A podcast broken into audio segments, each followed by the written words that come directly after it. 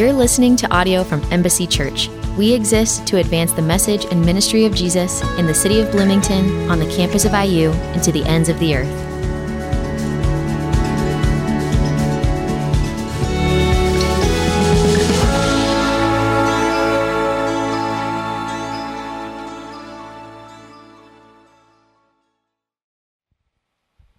Amen. Thank you, Bree. How are we doing this morning, Embassy? I love the song that we just sung. Um, it, uh, it, it, made me smile. You know when you have um, just something that kind of gives you nostalgia and you think back? There's a line in the song we just sung that says, My name is graven on his hands. Um, and one of my best friends growing up, um, man, God started to do a lot of, a lot of stuff in his life in college. And um, we would have a lot of conversations about God, right? The, the, the fun stuff when you're in college, you're just roomies and you stay up late and you start talking about stuff. And I remember this one conversation where he asked this one really like tricky question that's just been like stuck in his head for a long time um, about about God. We were talking about spiritual stuff, and he goes, "Man, you know that song we sing all the time?" And he's talking about you know the church we would go to when we were at LSU, and he kind of like hums it, and I'm like, "Yeah." He goes, "Man, who's Graven?" Like I can't figure out who Graven is, and I just loved it. I loved it because. Um, I grew up in and around church, right? those things were familiar to me, but, but my buddy didn't. And it was just the most innocent, honest question, you know, um, to be able to kind of go, well, Graven isn't a person, Graven is, you know, engraved. Um, and uh, yeah, uh, if, if you're here and those songs are new to you, they're strange to you, I'm super glad you are. Um, and I hope you keep coming, and I hope, I hope what you hear here uh, starts to make sense in a way that it really does change your life, because it changed my buddies. Um, so, uh, like Bree said, we're going to continue on in our sermon series, uh, Union, where we're looking at the book of Ephesians. Um, and Ephesians is the right book for right now for us as a church plant because um, the church plant that it was written to is a lot like us. Okay? Um, Ephesus is a lot like Bloomington, right? E Town is a lot like B Town. Uh, it struggled a lot with the same things our, our culture struggles with the, the sensualism, the, the pluralism, the materialism, all the isms are really similar when you, when you look at just the context that this church plant was set in uh, 2,000 years ago in the, the ancient city of Ephesus, even compared to this modern city that is Bloomington. Um, and, and, the Apostle Paul wrote this letter to this church plant in E Town um, to help them understand what the church was and how to be it. All right, what the church was and how to be it. And I think for us as a church plant, um, there's no better understanding that we could have. Um, what are we trying to do here, right? Because even the church plant can be this kind of jargon, this Christianese that you throw out. And it's like, what is that? Uh, and the reality is, um, we all have a concept of what it is. We all have a concept of what the church is, even if you didn't grow up in it or around it. Um, there's, there's something you're coming to the table with. Um, or, or, to use an analogy, I grew up before whiteboards. Uh, we actually had a thing called chalkboards.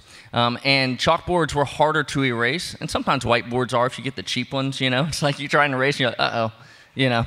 Um, but, but we're all coming to our relationship with God and even this more specific experience of showing up at embassy uh, with some things already scribbled on our chalkboard that that couldn't even be erased if we tried. Okay, uh, and, and, in a way, what I hope we do as we sit under the Word of God um, is that the right things get written. Um, a, a, proper understanding is had of, of who God is and who we are in light of Him.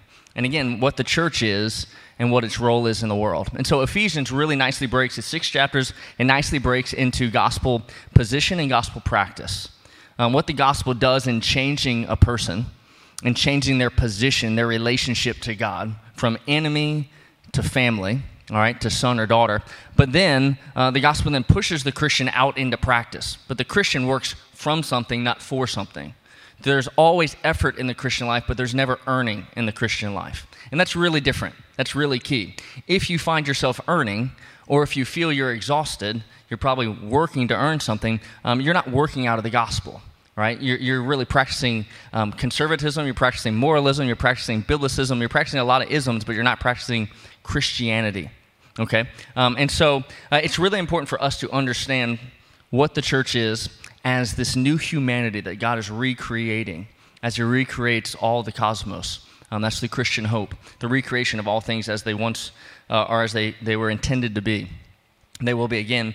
Um, like, what is the church, and then what should it look like? So that's where we're going, big picture. Um, more specifically, where we're going this morning, um, we're going to talk about prayer. Um, this passage that Bree just read um, is a prayer, and you have a little card uh, on your seat. Uh, if you don't know you do, you're sitting on it. Um, but we'll, we'll look at that on the back end of the service together because I want to have a time of, of corporate individual prayer, if we can do it that way. Um, but the most famous prayer that we have is what we call the Lord's Prayer. You can find it in Luke 11, you can find it in Matthew 6. Um, but this, um, behind the Lord's Prayer, I'd say is a perfect model prayer. It's a perfect guide prayer. How should we pray? And I think that's an interesting question because prayer is one of those sometimes public, mostly private things that we do. Um, and so even Jesus' disciples, they saw him praying and they said, Please teach us, you know, because there's a lot of things you can pick up pretty easily if you get around Christians, especially those that are a step ahead um, from a maturity standpoint. But prayer is one of the harder ones because, like I said, it's, it's, it's, less public and more private. And so we, we think we're praying the right way. Um, we think we have the right kind of um, framework to it, um, but, but do we? Um, so I want to ask a few questions for us as we, as we jump into Ephesians 1 15 through 23. But do you feel like you know how to pray? Do you feel like you know how to pray? Do you have confidence that you're praying the right way if you're a Christian or about the right things? Do you wish you had a better understanding of how to pray and what to pray for? And I want you to just kind of consider your prayers. Consider what your prayer life, to use a phrasing that's, that's common vernacular, um, what does your prayer life say? Okay? Consider your prayers. What motivates you to pray? What motivates you to pray more often than not? All right? What's the matter that your prayers are made up of? The material of your prayers. What's the content of it? All right? And then who do you pray through? Who do you pray through? Is there a mediator to your prayers? All right, are your prayers mostly proactive or are they mostly reactive? Are they mostly self centered, if you're honest, or are they mostly God centered? Are your prayers mostly thank yous or please helps? What are your prayers? Like, uh, I'll go another way. If, if your prayers could be recorded, kind of like your text messages, and you could, like, just, you know, email Verizon or AT&T and get the record of your prayers, what would that record tell you about what you believe about prayer? Tell you about the frequency of your prayers, the duration of your prayers, maybe even the content of your prayers. My hope is that as we look at this kind of guide to prayer, we'd be a people that can pray better. Okay? Because prayer is pretty important. We'd be a people that can pray better. Okay? And so this is where we're going. All right? I want to look at the motivation of our prayers then the material, then the mediator. Okay? And I'm going to move us through these, these short chunks of verses, 15 all the way down uh, through 23. But I want to look at the motivation of our prayers. What's the impetus for them? Um, what's the material? What's the content of them? And what's the mediator? It's really a who. Who's the one that forwards our prayers? Okay? So look at Ephesians 1, um, verse 15. All right? What motivates you in your prayers? Here, the Apostle Paul says, um, this is why, since I heard about your faith in the Lord Jesus and your love for all the saints, I never stop giving thanks for you as I remember you in my prayers. Now, um, what I want you to notice um, is what the Apostle Paul notices about these Christians in E Town. Okay? What he notices is their faith in the Lord Jesus Christ and their love for the saints. All right? Their faith in the Lord Jesus Christ and their love for the saints. Um, what he notices is the work of God, the grace of God in their life. Right? He sees it. He's, he's gazing through the lens of the gospel. And he sees these fruits of faith and love, which are evidences of the Holy Spirit at work in someone. Okay? The, the, these things are not normative, you know, human behaviors, especially faith in the Lord Jesus Christ and love for those that are in him, love for other Christians. All right? And so um, I just want to point out how awesome it is that the Apostle Paul one steps back and stares at the, the general just work of God in human history. But then, in seeing the work of God in human, human history, he's able to see the specific work of God in the lives of the people around him. All right? He's able to see the work of God in his life. He's able to notice it, to identify it. Okay? Um, is it hard for you to identify the work of God in the lives of others or in your life? All right? Um, what evidences are you looking for? How do you know that you see the Spirit of God at work? Okay? and a lot of times we, we, we, we think we know because, you know, man, they, they, they blare Christian music and they wear a cross, and right? We have all these things that we call evidences, but for Paul, it was faith and love, and he was gospel gazing, all right? And because Paul saw something, he said something. And this is what I love about it. He, he's going, man, I want to talk to God for you, church. I want to talk to God for you. And this is what his prayer consists of. Now, I want to point out one other thing before we jump into the prayer, um, because I want us to get the context that we see it in. Okay?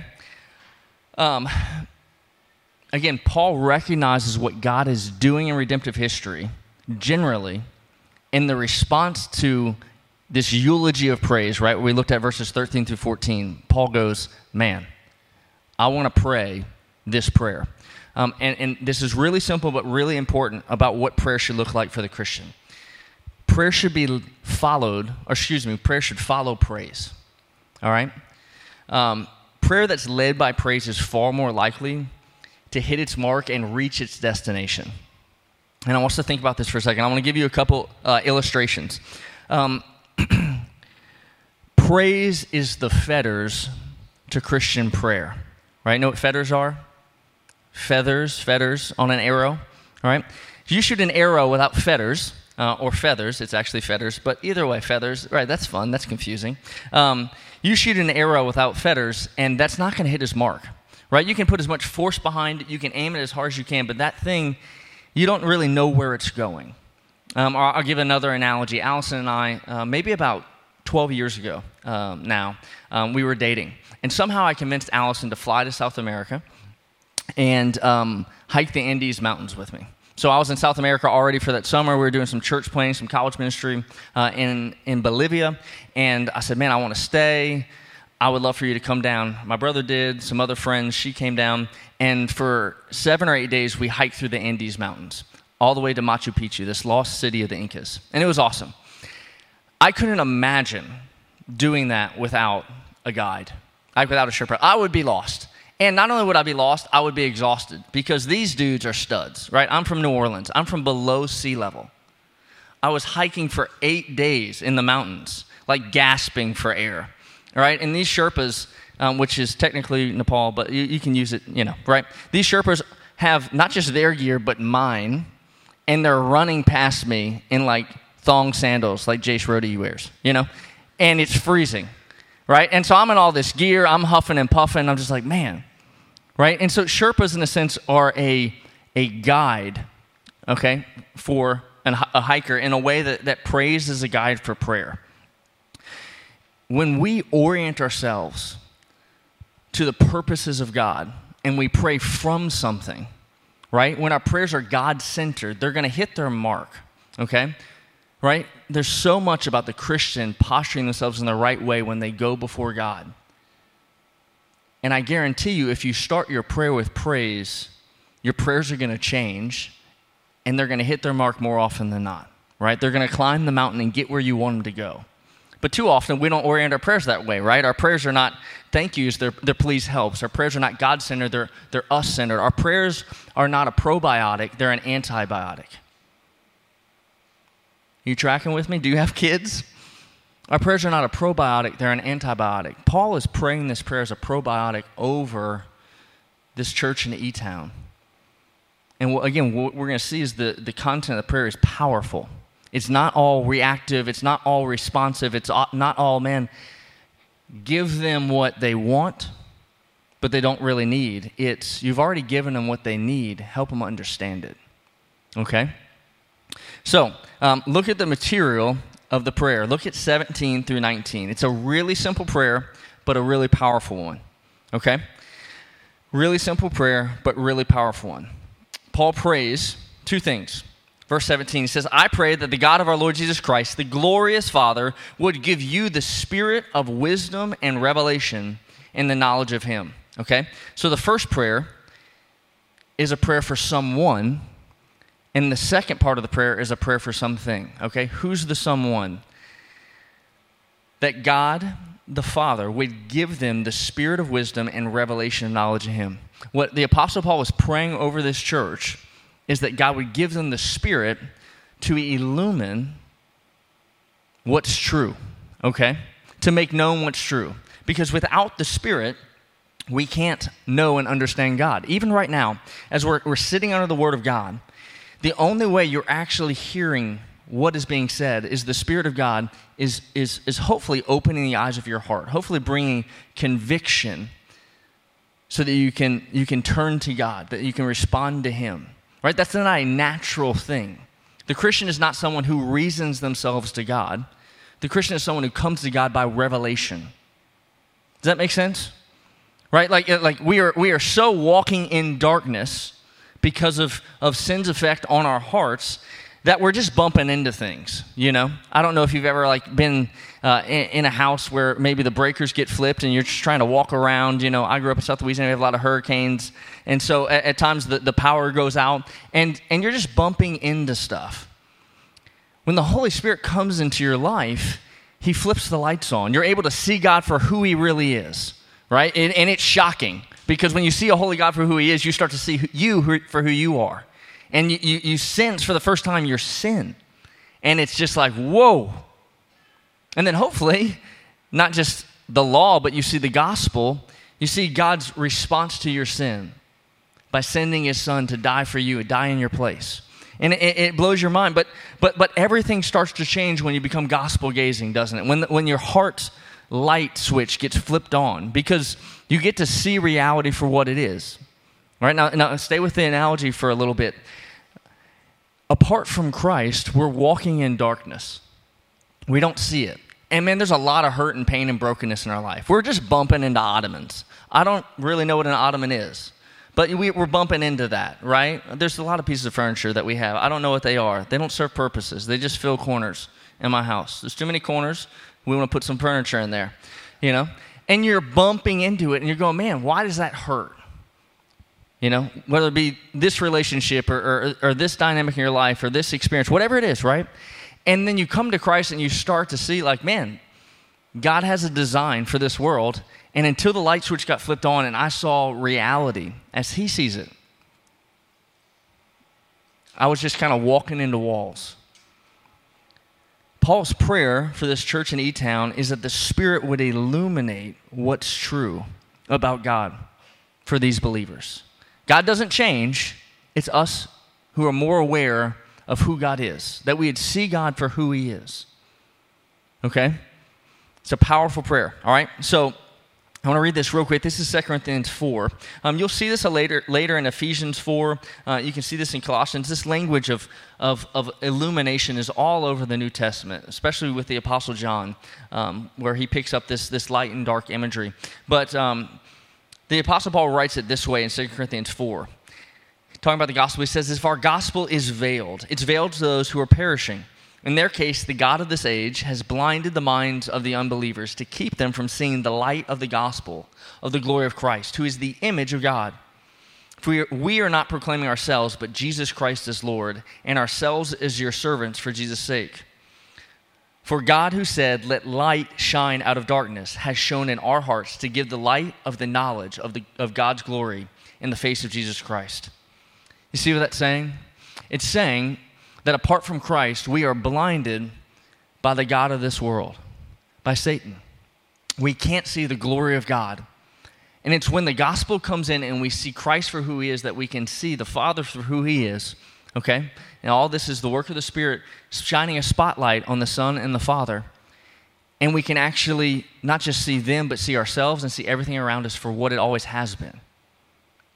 The light switch of our hearts is, is flipped on. And this is what Paul prays for for these Galatian, or excuse me, these Ephesian Christians. All right, so that's the who. Now look at the what.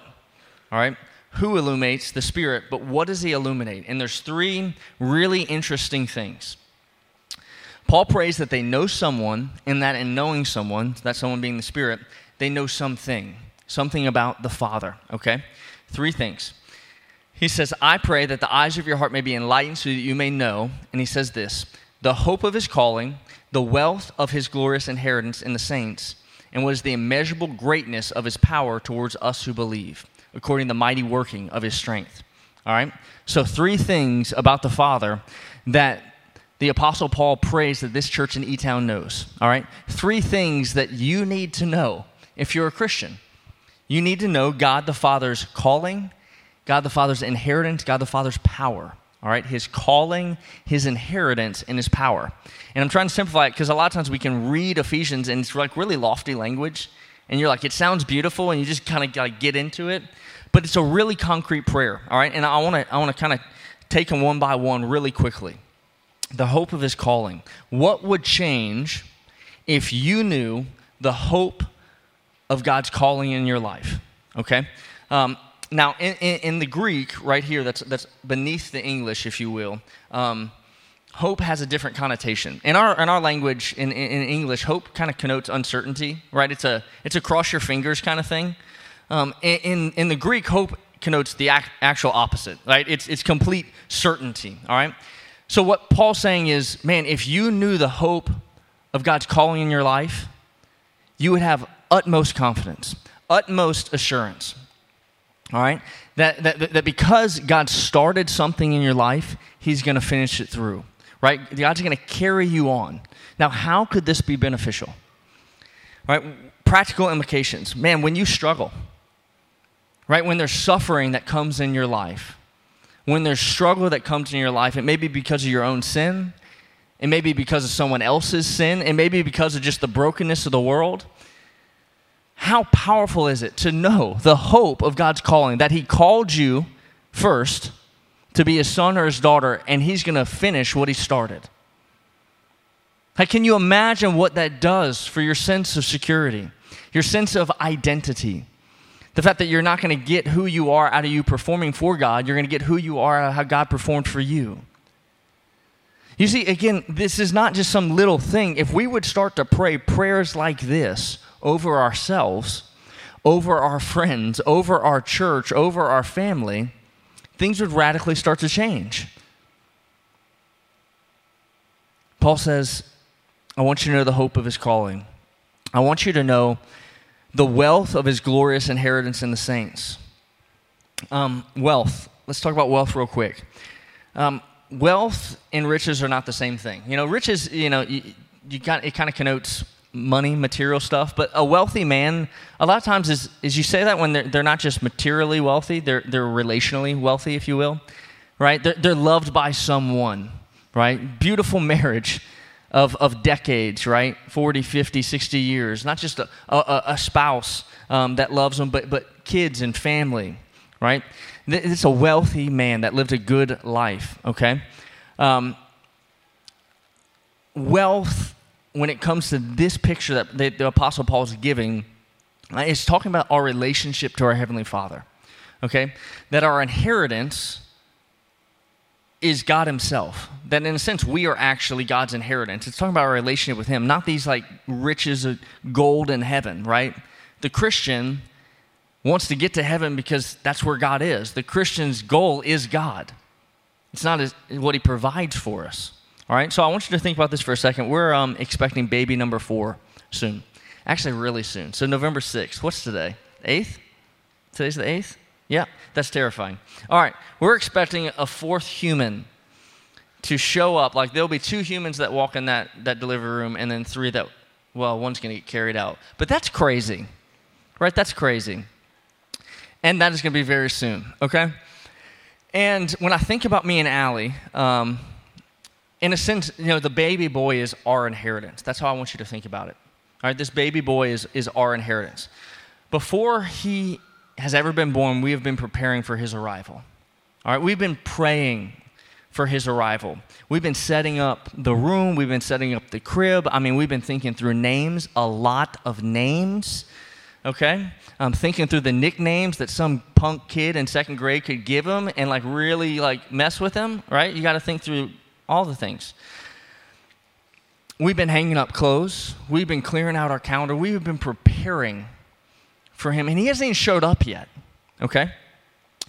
We have been praying for him. We've been praying for his future. We've been praying for the friends that he's going to have. We've been praying for the spouse that God would hopefully graciously give him. Do you know that, that God, in the same way, has been preparing for you if you're his, you're his inheritance?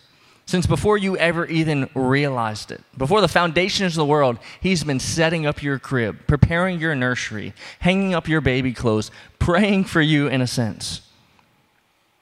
What would change if you understood that more deeply?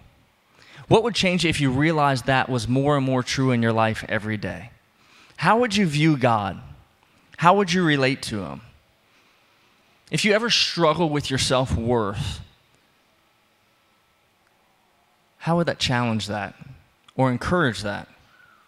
If you ever lose sight of who you are, what would your inheritance say that you needed to hear in that moment?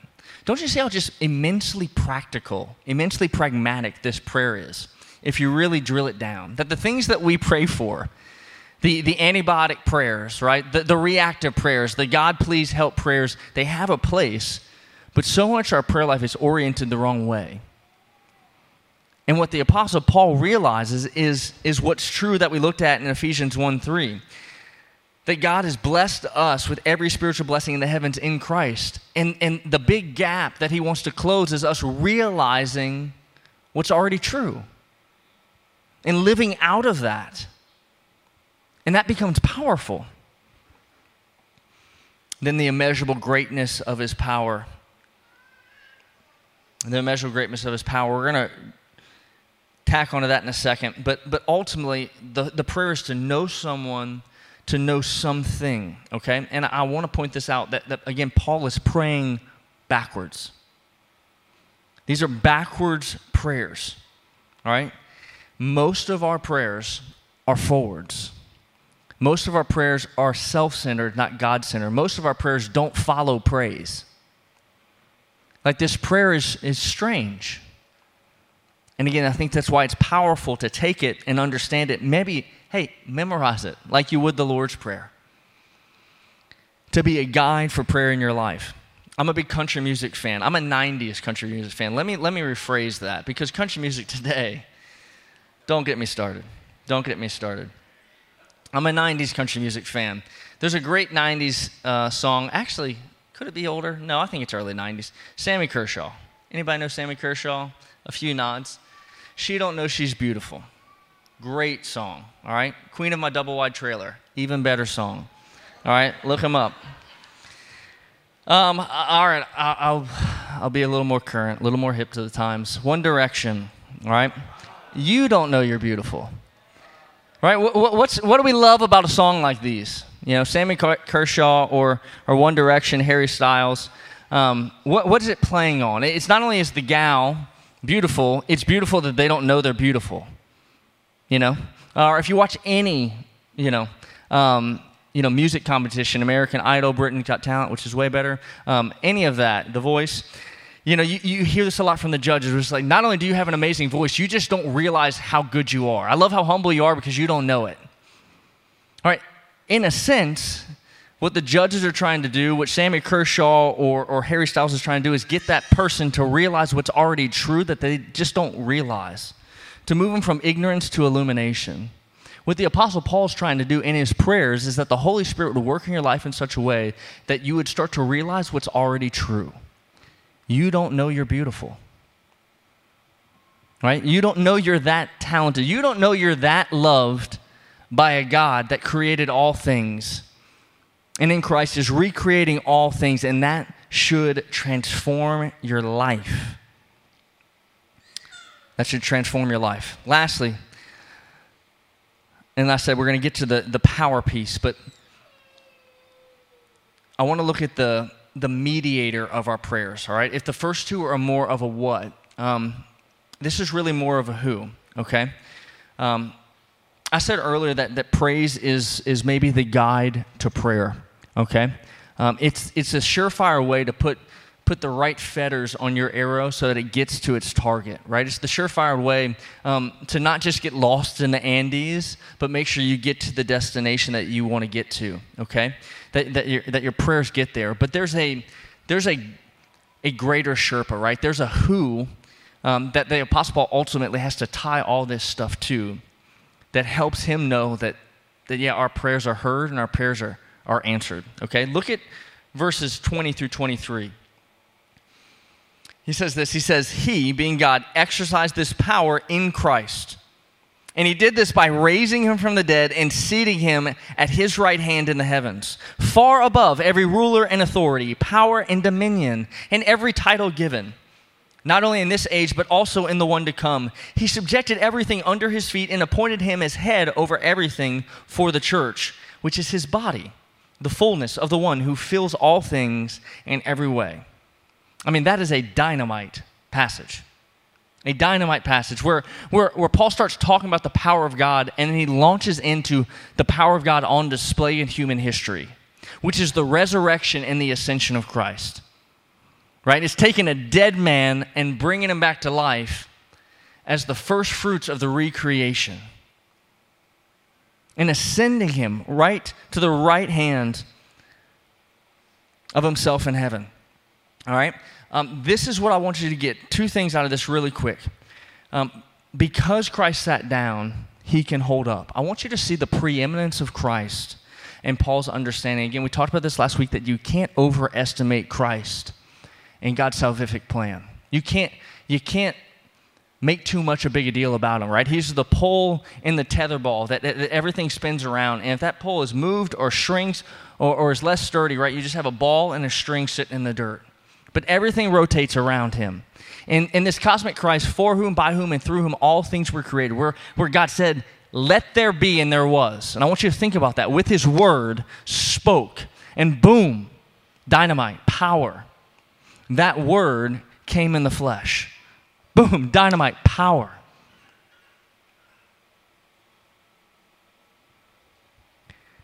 And he's pointing to the not just the gospel more generally, but, but more specifically the power of God on display in it. And when we realize this, I think things start to change for us. Or let me say it in a negative sense. Um, things don't change for us until we really realize this. Do you know, Christian, that the power that is at work in you right now is the same power that raised Christ from the grave and seated him at the right hand of the Father? That means, all right, practical implication, that means there is not a thing that you're going through that God can't handle. I understand you got brokenness in your life. I understand you got pain in your life. I understand you got hurt in your life. But there's, there's not a single thing that God's power can't overcome and can't address. Right? There's not a single temptation, a single sin, sin stronghold that God's power can't work out in your life. And if you believe the opposite, you're believing what's not true. You're believing a lie. This is God's power in our life. At my dinner table growing up, uh, my dad sat at the head of the table.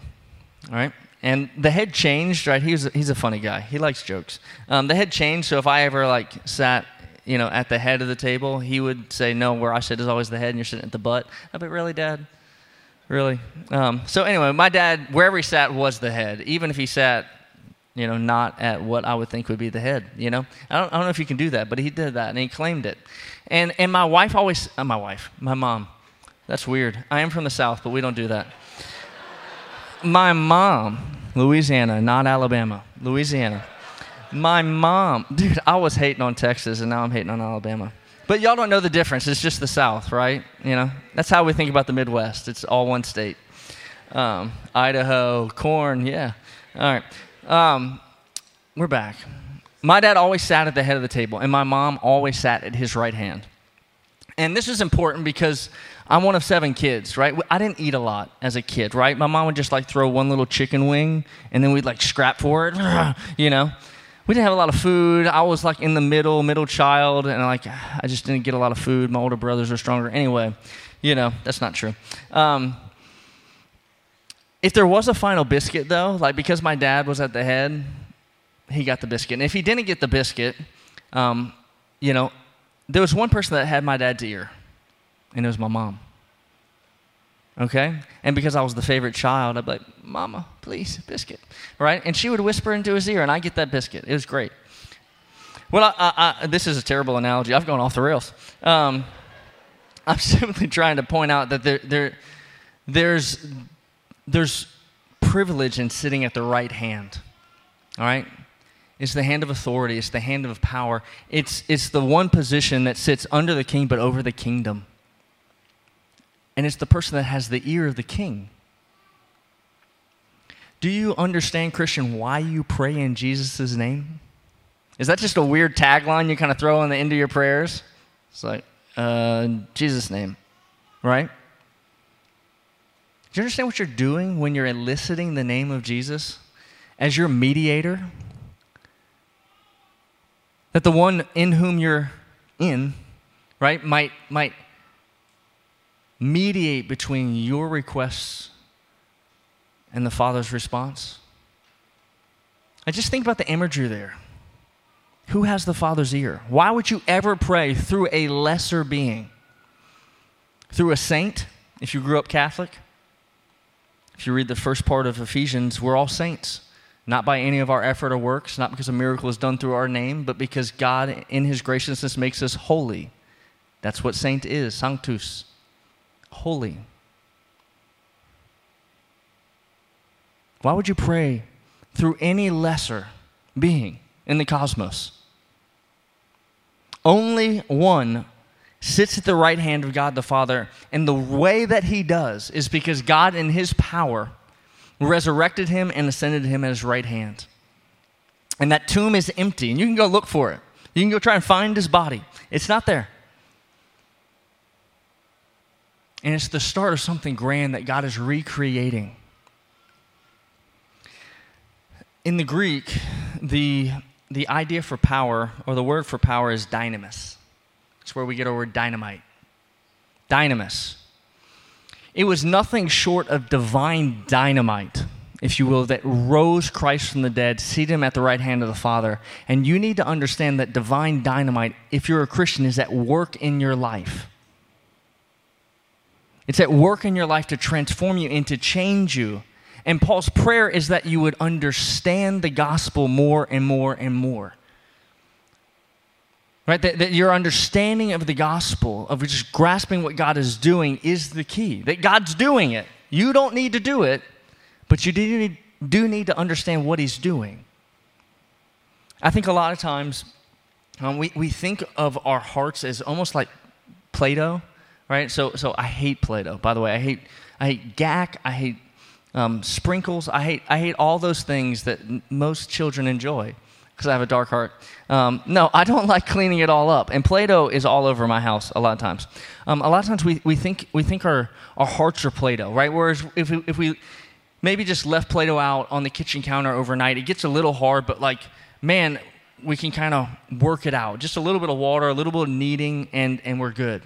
The Bible's estimation of your heart and mine is this Indiana limestone.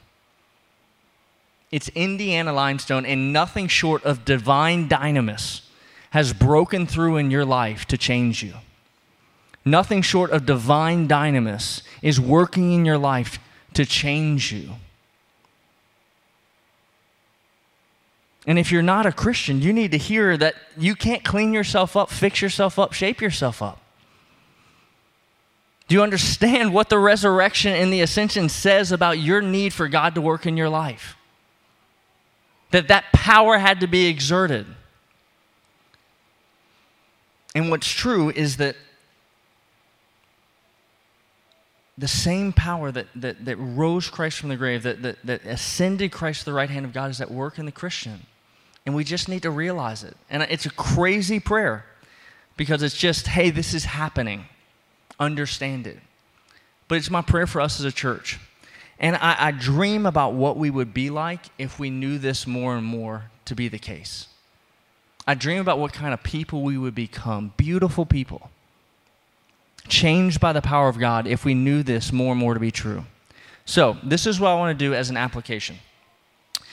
I want you to take the card that you're sitting on, um, and I want to uh, invite the band to kind of come up and, and play behind us a little bit. Um, but I want to provide some space in this space for us to pray a powerful prayer like this,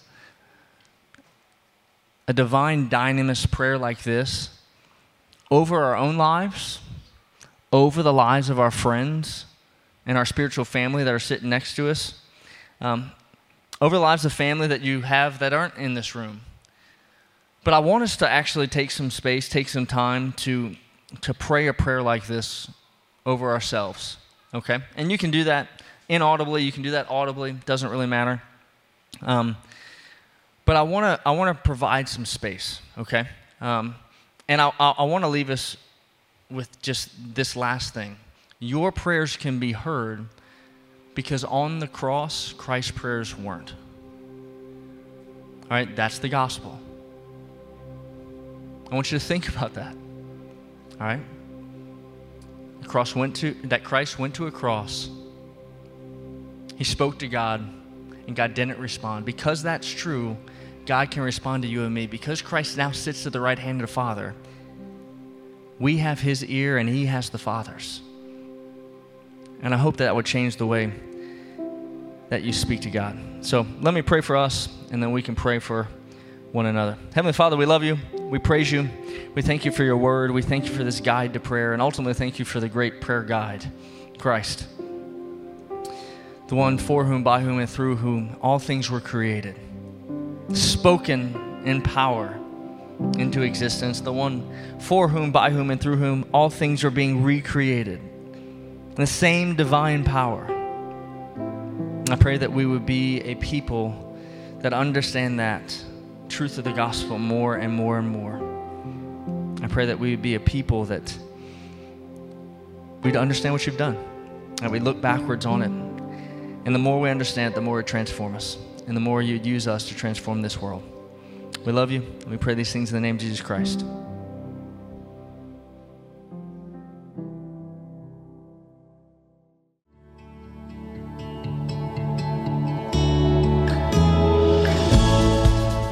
Thanks for listening. To learn more about us or to get connected, please visit embassyBtown.org.